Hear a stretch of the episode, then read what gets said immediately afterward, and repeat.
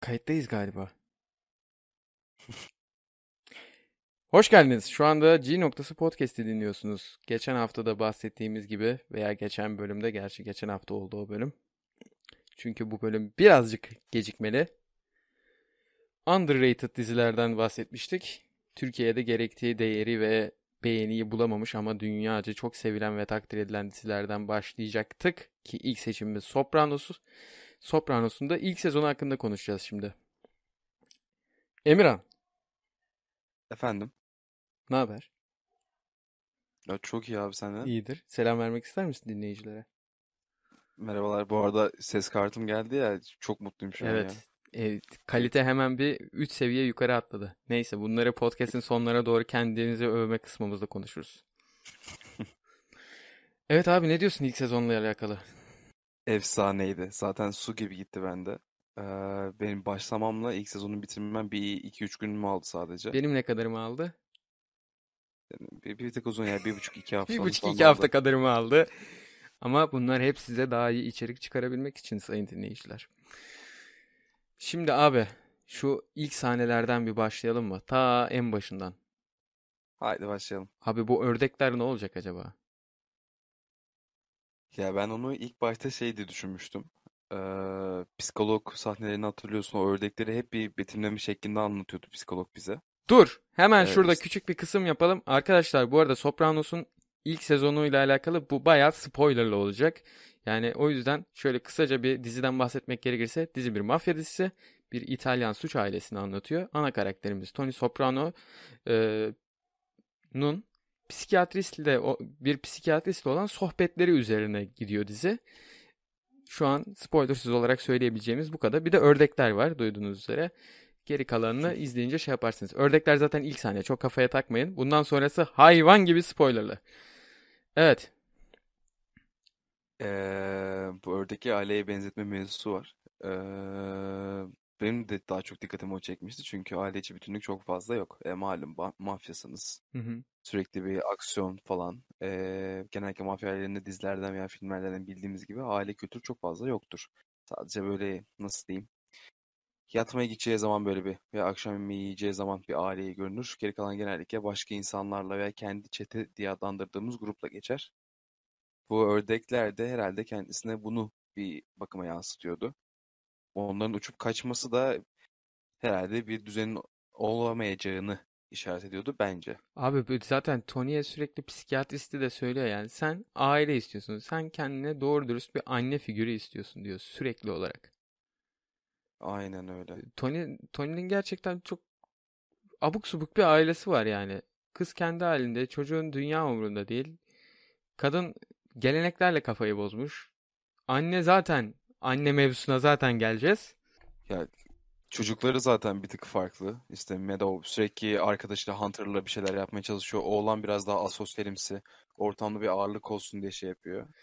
Aa, ondan sonra dediğin gibi zaten şey eşi Carla hep bir Hristiyanlık da böyle değil. Hristiyanlık da böyle olmaz. Şöyle böyle kafasında takılıyor.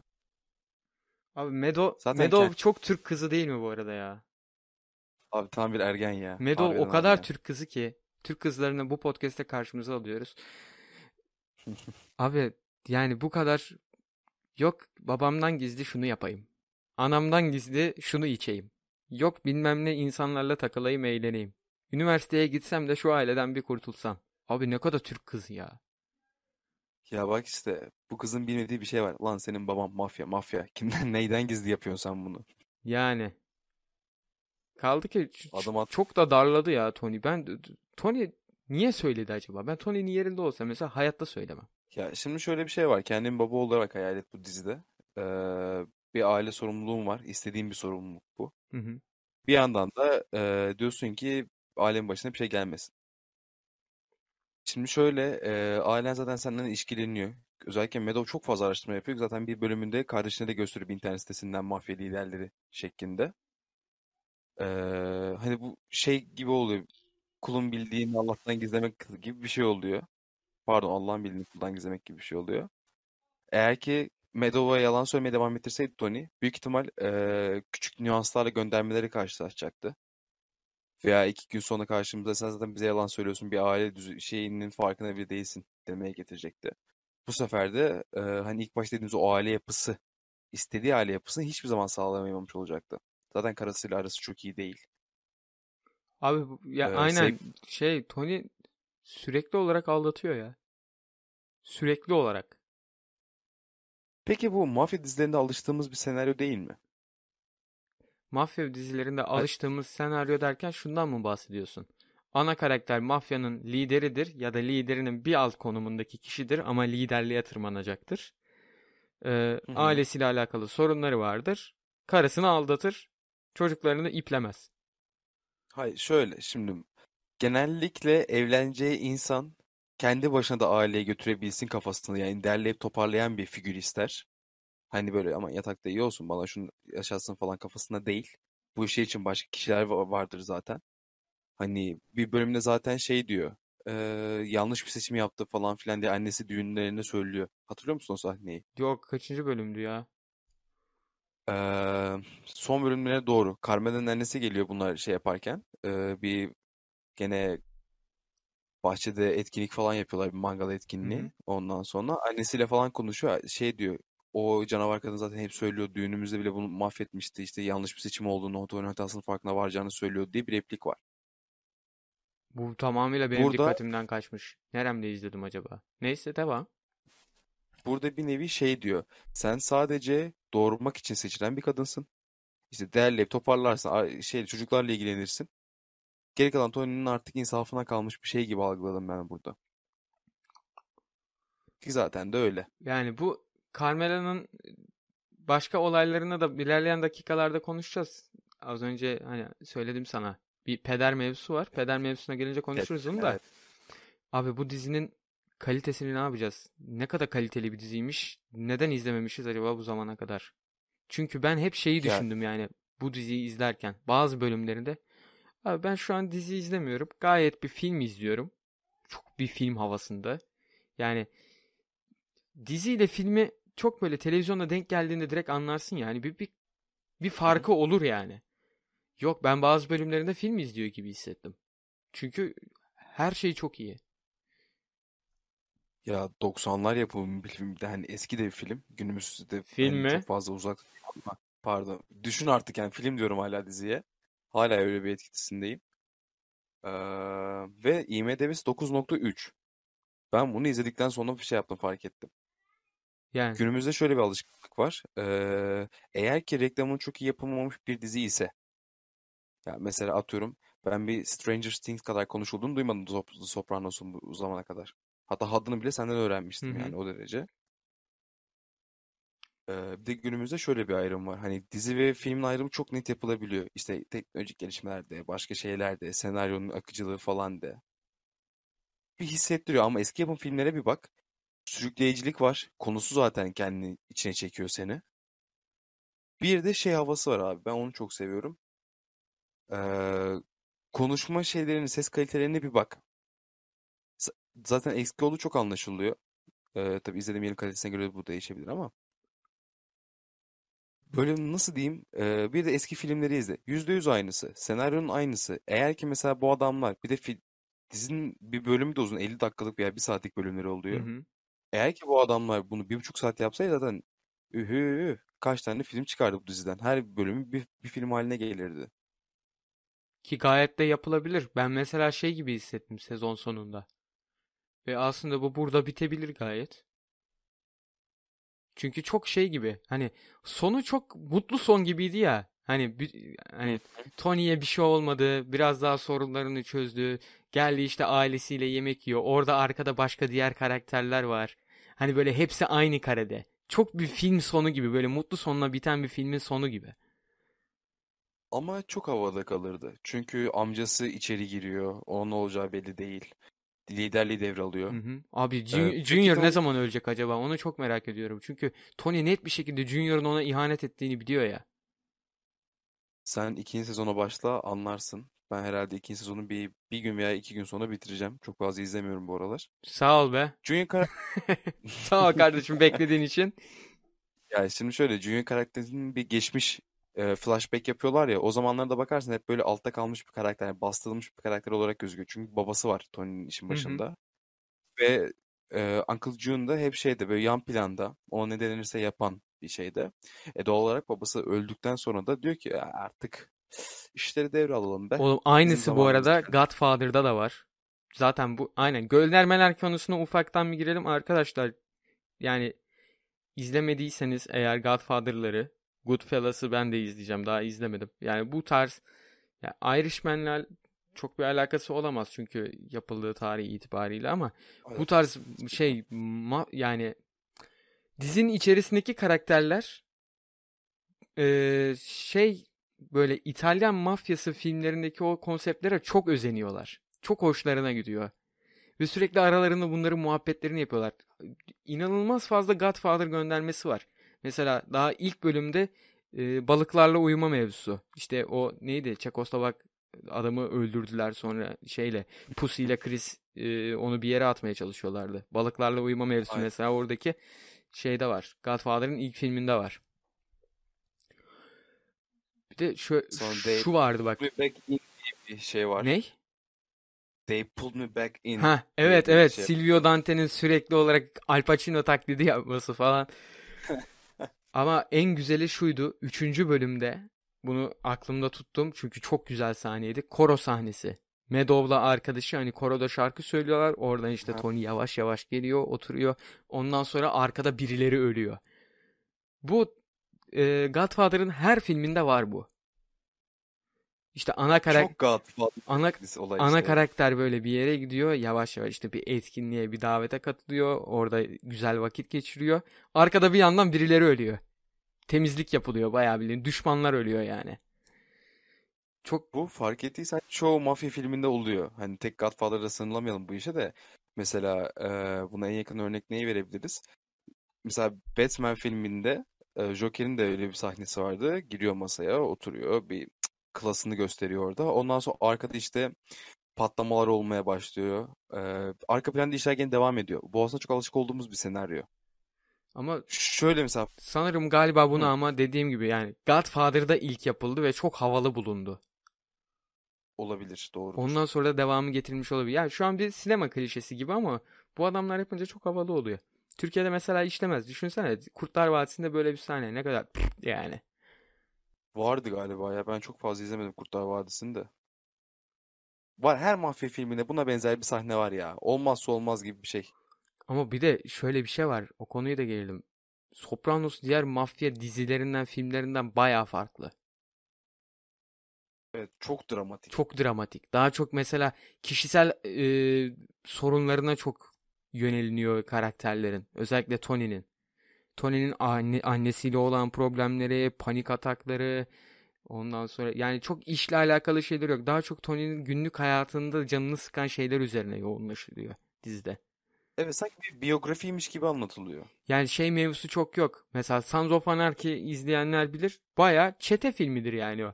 Ha şuradan şunları öldürdük, buradan bunları kaçırdık. Şimdi şu işi yapacağız, ticarete gireceğiz, bar açacağız, işte fuhuşa başlayacağız, uyuşturucu satacağız falan filan. Sopranos hiç öyle değil. Ortada bir mafya var ama mafyanın daha çok üyelerinin böyle mesela kişisel şeyden en güzel örneği bunu şu olabilir. Chris'in aslında kendini çekmek istemesi mafyadan. Adam sürekli olarak Evet. şey mesela senaryosunu yazıp onu okutmaya çalışacak. Herhalde ileriki sezonlarda da yani şu an yazmaya çalışıyordu. Salak bir boku beceremediği için yapamadı. Ya bir de Christopher'da şey var. e, hani başlardaki isim olmaya çalışma arzusu da var. Tabii Chris çok Şu şey bir karakter. onlarda- İlgi seven bir karakter. Aynen öyle. Çünkü başa e, şu- nasıl diyeyim? Bir kademeleri var ya bunların kendi içinde. İşte yönetici olsun, alttaki çalışan falan olsun. Şimdi tam hatırlamıyorum isimleri. Christopher bunun tam ortasında kalıyor. İşte Tony en tepedeyse Christopher ortada çünkü işlerini yaptırıyor. Christopher istiyor ki Tony'nin yanındaki adam olabilsin. Alttaki değil de. Hı hı. Ve bunun için çok fazla böyle bir çaba oluyor. Beklenilen ilgi gelmediğini mesela takdir etme, teşekkür etme duygusu var. Mesela hangi bölümündeydi hatırlamıyorum. Ee, o Çekoslovakyalı'yı vurduğunda bir teşekkür bile etmedin gibisinden işte bu işi ben hallettim gibi bir çıkışı var bunun.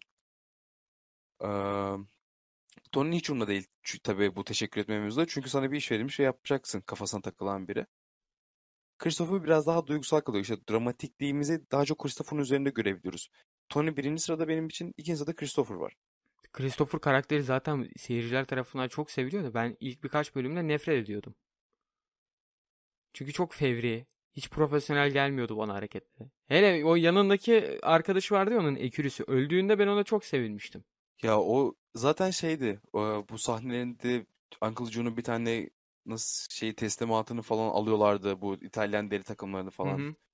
Orada zaten bir fevrilik öne çıkıyordu. Çünkü hani yanındaki eleman amacı da o.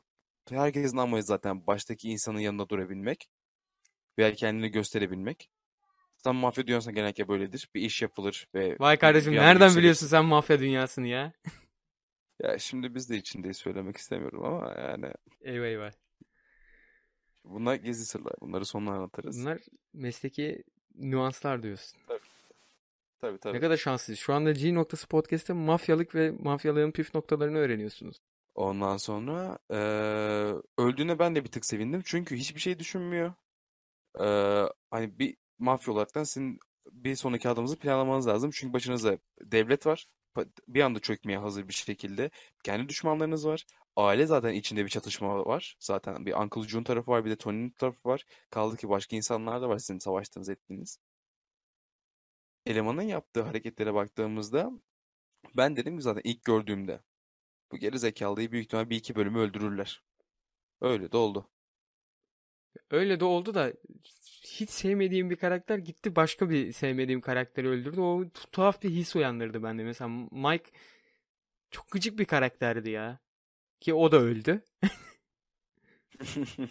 Ona da sevindim. Şey Çok boş konuşuyordu evet orada. evet o şey böyle "Ay oğlum ben zaten Junior'ın işte yancısıyım. Bana kimse bir şey yapamaz. Tam böyle Kral geliyor bak punchline geliyor. Aynı Gazi Üniversitesi'ndeki ülkücüler gibi davranıyordu. Aa, kraldan kralcıydı işte. Aynen öyle. Şey, ne diyecektim? Bu konuyla alakalı bir şey diyecektim. Ha, oğlum şeyler çok zekice değil mi? Bazı diyaloglar o kadar güzel yazılmış ki mesela Tony'nin gelip Mike'la taşak geçtiği sahneler. Hangisi mesela? Mesela şey diyor, remember şey, e, how is the boy diyor. O da diyor ki hangi boy? O da diyor ki işte geçen gece sikiştiğin falan diyor. Ha ha aynen arabanın içinde şey yaptık. Evet, şey orada hiç, hiçbir türlü birbirlerine şey yapmıyorlar ya. Hani ne diyorsun lan sen bilmem ne falan filan diye. Herkes rütbesini biliyor ona göre hareket ediyor. Çok değişik geliyor ya. Çünkü Türkiye'de mesela öyle bir şey olsa direkt birbirlerine dalarlar. Tabii tabii karşımda kim de şey yapmaz zaten direkt siren davranıp pat vurdu. Olay artık oradan biterdi. Sonraki bölüm ne olur? Onu beklerdik. O zaman psikolog mevzusuna gelelim ya. Bu psikolog, Aa, bu psikolog. Bu psikologla olan muhabbetleri çok güzel. Ben her zaman o, o sahnelerde çok zevk alıyorum ve eğer dikkatim dağılmışsa ve bir anda psikolog sahnesi gelmişse ben direkt gözlerim ekrana çevriliyor. Gerçekten çok iyi. Ya psikoloğun şeyi beni çok sinir ediyor. Abi hep aynı tonda kal kalıyor. Hani ciddi bir şey dahi olsa böyle hiç ciddiyetini bozmuyor. Tonlaması gene aynı. Tu- Oturuşu zaten aynı. Bir insan tedirginleşir ya karşında senin mafya var ve bunu kendi söylüyor. Yok lan nerede söylüyor? Aksine saklıyor ya. Belli ediyor ama hareketlerinden söylüyor zaten. Ya şey Kar- yani Fark aynen değil. ama onu da şeyde belli ediyor. Salak aşık oluyor ya gidip psikoloğa. Kadına yardım edeceğim diye bütün böyle güç kapasitesini açıyor kadına. Kadının bir anda arabasını çalıyor falan. Düzelttirmek için. Aynen aynen. Son sahne, son sahnede zaten kadın anlıyor. Yani net. Ailesi sürekli ona baskı yapıyor zaten. Bu Tony Aynen itin köpeğin teki buna tedavi etme falan diye ama en son vallahi bilmiyorum ne olacak. Merak ediyorum gerçekten. Bizim- Psikoloğun mesela geri dönmesini istiyorum ben diziye. Ya bizim psikolog ufaktan yanık değil yani bence. Abi bence Çünkü psikologla işler ilerler. Ya çünkü şey var. Ailesi o kadar baskı yapıyor senin dediğin gibi ama hiç evet ya ben bunu başka birine yönlendireyim. Ben bununla niye uğraşayım gelmiyor. Tamam dizide böyle bir şey olması beklenemez zaten. Ana karakterle başka bir karakter yan yana geliyor ve çoğu muhabbet bunun üzerinden gidiyor ama ya be kadın insan der ki benim bir sürü iş arkadaşım var. Onlardan birine yönlendireyim seni. Biraz kocanı dinle be. Bir şey diyeceğim. O onun gerçek kocası mı? Gerçek kocası. Ayrılıyorlar.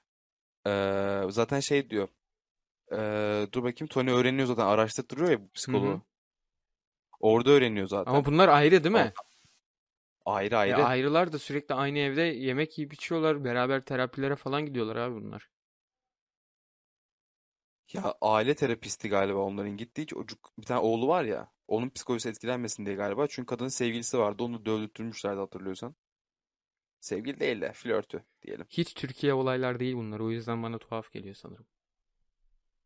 Ya evet Türkiye'de olsa büyük ihtimal böyle yemek yenmez kadın tek başına takılırdı. Ama işte coğrafya kadardır be. Şey mevzusunu hatırlıyor musun? Bir tane garson vardı ya. John.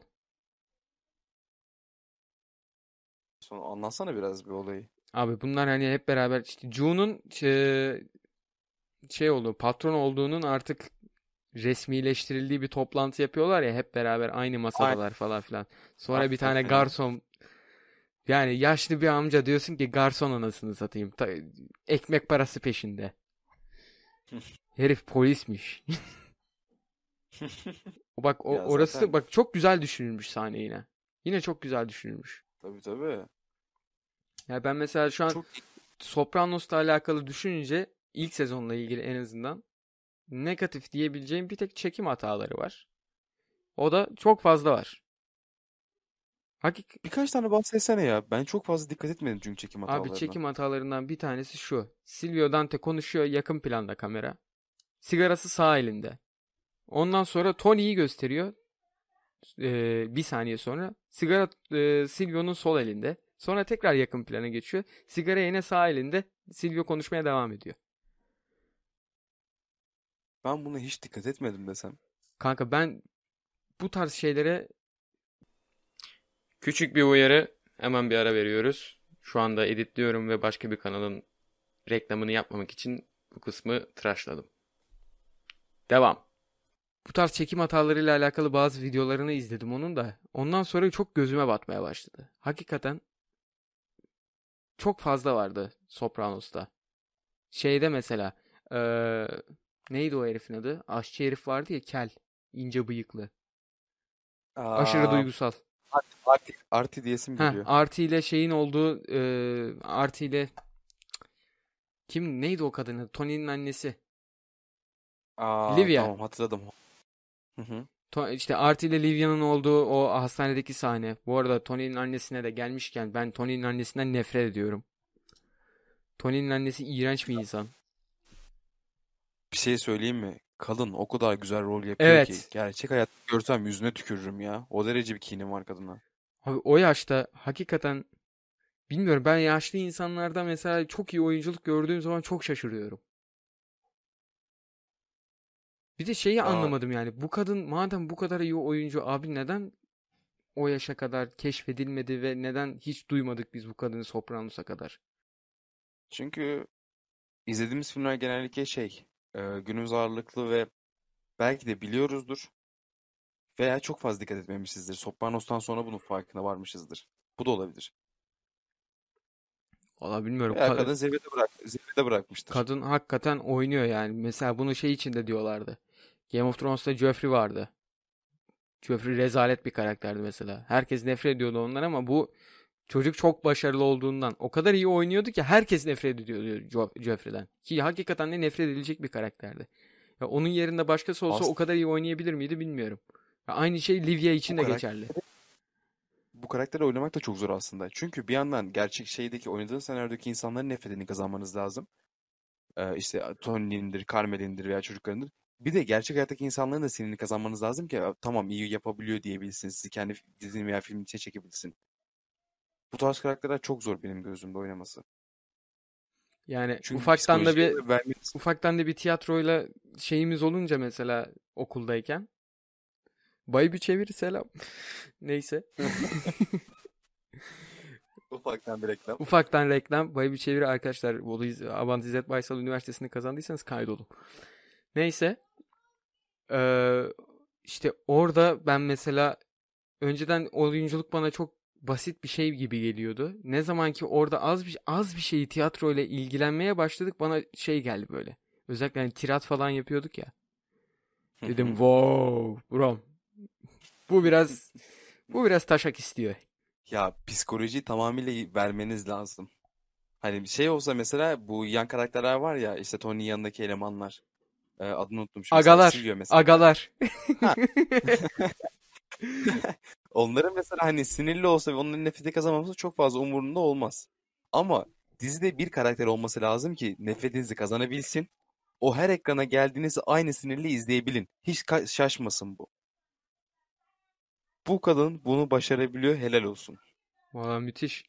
Şey köstebek mevzusunu vardı ya bir hani sen mesela Ay, şeyi Jimmy. hiç düşündün mü? Pussy'nin şey olabileceğini. Ben bir ara çok düşündüm. Çünkü hakikaten Pu- Pussy şey yaptı.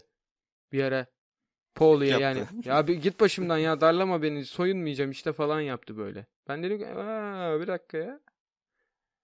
Ya şimdi ben bunu dedektif filmden çok fazla aşinayım. Genellikle e, suçluyu yansıtacak bir karakter seçiliyor. Ama suçlu değil sadece izleyen şu psikolojiyle diyor. Abi kesin bu. Kesin bunda bir şey var, bir bokluk var. Buna bak hareketlere falan bak deyip onun çıkmasını bekliyoruz. Tak ondan sonra başka bir şey oluyor. Diyoruz ki hadi bu değilmiş. Bu hissiyata ben aşinayım izledim işte polisiye filmlerden dolayı. Ben e, Pussy'den şundan dolayı bir ilk başta şüpheleniyordum. Bu hani giriyorlar çıkıyorlar direkt bir şey geliyor bu oturdukları artık mekana geliyorlar.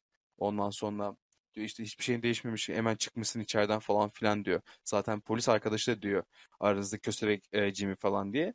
Bunu demeden önce yok pardon Pussy diye ve bunu demeden önce benim aklımda şu vardı. Lan hapse giriyorsun mafya üyesisin. Bir veya iki saate kalmadan çıkıyorsun hiçbir şey olmamış sana. Elini kolunu sallaya sallaya eski alışkanlığına geri dönüyorsun. Nasıl ya demiştim. İşte kefaretimi karım ödedi falan filan diyor zaten orada. Abi kefaret mefaret de bence FBI ufaktan da bu çetenin elinden tutuyor. Ben mesela onu anlamadım. Bazı sahnelerde şey oldu ya sonlara doğru. FBI geldi Tony ile konuştu falan filan. Ben orayı anlamadım mesela. Tony FBI ile beraber Ya. mi çalışıyor yoksa çalışmıyor mu? Yani veya FBI neden sürekli Tony'ye bak Junior sana bunları yaptı. Bak Junior sana aslında birazcık ters. Yani böyle niye kasetleri dinlettiler mesela? Anlamadım. Sen Ben orayı bana bir açıklayabilir misin? ya ben şöyle gördüm. Psikolojik bir savaş yaratmaya çalışıyor kendi aralarında. Çünkü eğer bir şeyi dıştan e, parçalayamıyorsanız genellikle içten parçalamaya çalışırsınız. Bunu nasıl yaparsınız? Güven bağı kurduğunuz insanları oynamaya başlarsınız. Mesela Uncle June. Zaten hani Tony öldürmeye çalıştıktan sonra bir takım sıkıntıları vardı. Zaten ki aralarındaki gerilimi biliyorsun sen de bölümlerden dolayı. Ee, FBI de bunun farkında. Zaten izlediğimiz dizide. Çünkü bu tarz şeylerde illaki aradan biri şey yapıyor. Çürük çıkıyor. FBI'nin de mantığı şu. Biz buradaki güven şeyini çökertelim mantığını ailenin içindeki. Bir iş yapacakları zaman çok düşünsünler veya yeni adam arasınlar biz bunları orada inseleriz. İkinci sezonu geçtiğini anlayacaksın zaten. Tam olarak ne demek istedim. Yeni adam arayışlarını falan Hı filan. hı. Orada çok fazla var çünkü. Ee, kaldı ki bir de şöyle bir durum var. FBI istese Tony'yi içeri alır ama içeri almalık bir kanıtı yok. Adamlar biliyor mafya babası bu. İşte olduğu yak oldukları yerlerde şu an işleri o gö- götürüyor falan filan. Ama suçüstü dediğimiz olay vardır ya. Senin elinde tam bir kanıt olması lazım. Sen bu işi adamı içeri at ve şey müebbeti ver. FBI bir tık da bence bunun peşinde. Bunu kovalıyor yani. Şimdi Joe'nun başına bir şey gelecek. Oklar bir anda Tony'ye dönecek. Veya onlar tam Joe'nu belki koruma altına aldılar orada. Ee, Tony'den bir hareket bekliyorlar ki direkt bitirsinler işi. Zaten Joe'nun ellerinde. Ama dediğim gibi tamamen psikolojik bir savaş yaratmak ailenin içinde. Yani bir de şey mevzusu var. Abi hani bir kere bunlar Jimmy'yi aldı. Yani, yani Jimmy bir kere çürük. Şey de düşünüyor olabilirler. Yani başkalarını da kendi tarafımıza çekip bunları tamamıyla bitirebiliriz. Tabii tabii. Psikolojik savaş işte Bir tamamen. de yani Tony mesela Tony'ye bunu yapsalar Tony orada çok şey olur. Çok güçlü bir koz olur yani onların elinde. Ama işte bu sefer çok aykırı kalır dizinin Ya gidişatına. tamam zaten bu zaten olmayacak da yani belli ki senaryo yazılırken FBI bunu yapmaya çalışıyor. Deniyorlar, evet. Bakalım başka ne vardı benim konuşmak istediğim? Isabella mevzusu var da Isabella da erik gibi kütür kütür neyse. Dünyaları yiyen peder. Heh, dünyaları yiyen peder. Bu karakterin ben ölümünü gerçekten dört gözle bekliyorum. Çünkü ben pederi de gördükçe sinir oluyorum. Herif tam bir parazit. Ya Parazit filmini izledin hani ikimiz beraber izledik zaten. Tabii. Yani oradaki karakterlerden o kadar hiçbir farkı yok ki. O kadar hiçbir farkı yok ki değişik bir kelime şey oldu. Ee, Türkçe kullanımı oldu. Ama öyle. Yani Ya rahatsız edici bir insan. abi her gördüğünde bir de şöyle bir izlenim bırakıyor bende. Ulan Carmela sıçayım bacağına be. Bunu niye çağırdın gene şurada? Heh, Hep, bu hep bunu bu adamı gördüğünde ya. Çünkü genellikle Carmela tek kalıyor. Bu adam işte hey nasıl gidiyor falan seni görmeye geldim havaları. Ondan sonra o yağmurlu sahneyi de hatırlıyorsun. Gece işte Tony'nin evinde falan kalıyor zaten. Oo. Kimse yok şey yok. orası tek orası orası senin de benim de hiç beklemediğimiz gibi gitti büyük ihtimal. Ya evet. Biz çünkü ara ara da konuştuğumuzda şey diyorduk. Bu peder Carmela'ya çakar. Ha mercimeği fırına verir. Ondan sonra Tony öğrenir falan filan. Bu ikisi ortadan kaldırır diye bir senaryo vardı benim hakkımda. O sahneyi izlerken. Veya Tony tam basar o sırada. Bunlar bir şey konuşurken. Çeker vurur. Hep aklıma böyle bir senaryo var. Yani tamamen peder ölüyordu her kurduğum senaryoda. Çünkü Tony çok öyle bir karakter. Bir anda çat diye vurabilir. Aynen öyle. Zaten sinir öfke kontrolleri falan da çok fazla Tony'nin. Ama bir türlü ölmedi ya. Ee, inşallah ikinci sezon. İnşallah kardeşim. Ee, o zaman ilk sezon için konuşacaklarımız sanırım bu kadar. İkinci sezonla alakalı beklentilerimize gelirsek ki sen zaten ikinci sezonu izliyorsun. Kendi beklentilerimden konuşayım. O kadar bir şey bekleyemiyorum ki. Çünkü şu an dizinin gidişatını cidden bilmiyorum. Ve bu çok güzel. Bunu ben bir kere Westworld'te de yaşamıştım. İlk sezonun bitişinde mesela ikinci sezonda ne olacağını hiç tahmin edemiyordum. Aynı şekilde ikinci sezonun bitişinde de çünkü ikinci sezonun bitişi onda dizinin bitişi gibiydi. Üçüncü sezonu yine onda dört gözle beklemiştim. Aynı etkiyi bunda da yaşadım. Yani Sopranos gittikçe benim en sevdiğim dizilerden biri olma yolunda ilerliyor. İlk sezondan böyle bir konuma koymak onu yanlış olur. Yani kendim için. Öyle bir şey yapmamam gerektiğini düşünüyorum ama bakalım. İkinci sezon bölümü ne zaman gelir? Allah bilir artık bakarız. Ama bu hafta içerisinde benim düşüncem bir bölüm daha Sopranos'la alakalı değil. Yeni bir bölüm. Yükleriz herhalde diye düşünüyorum. Bakalım. Kaç dakika olmuş? 34 dakikaya yaklaşıyoruz. Bence bu podcast sizin G noktanıza dokunmuştur. Dokunduysa lütfen like'larda belirtin. Arkadaşlarınıza yayın, abone olun, like atın falan filan. Bunların hepsini biliyorsunuz. Bütün YouTuber'lar, podcastçiler diyor bunlara. Bizim de söylememize gerek yok. Evet arkadaşlar, bu kayıt burada bitti.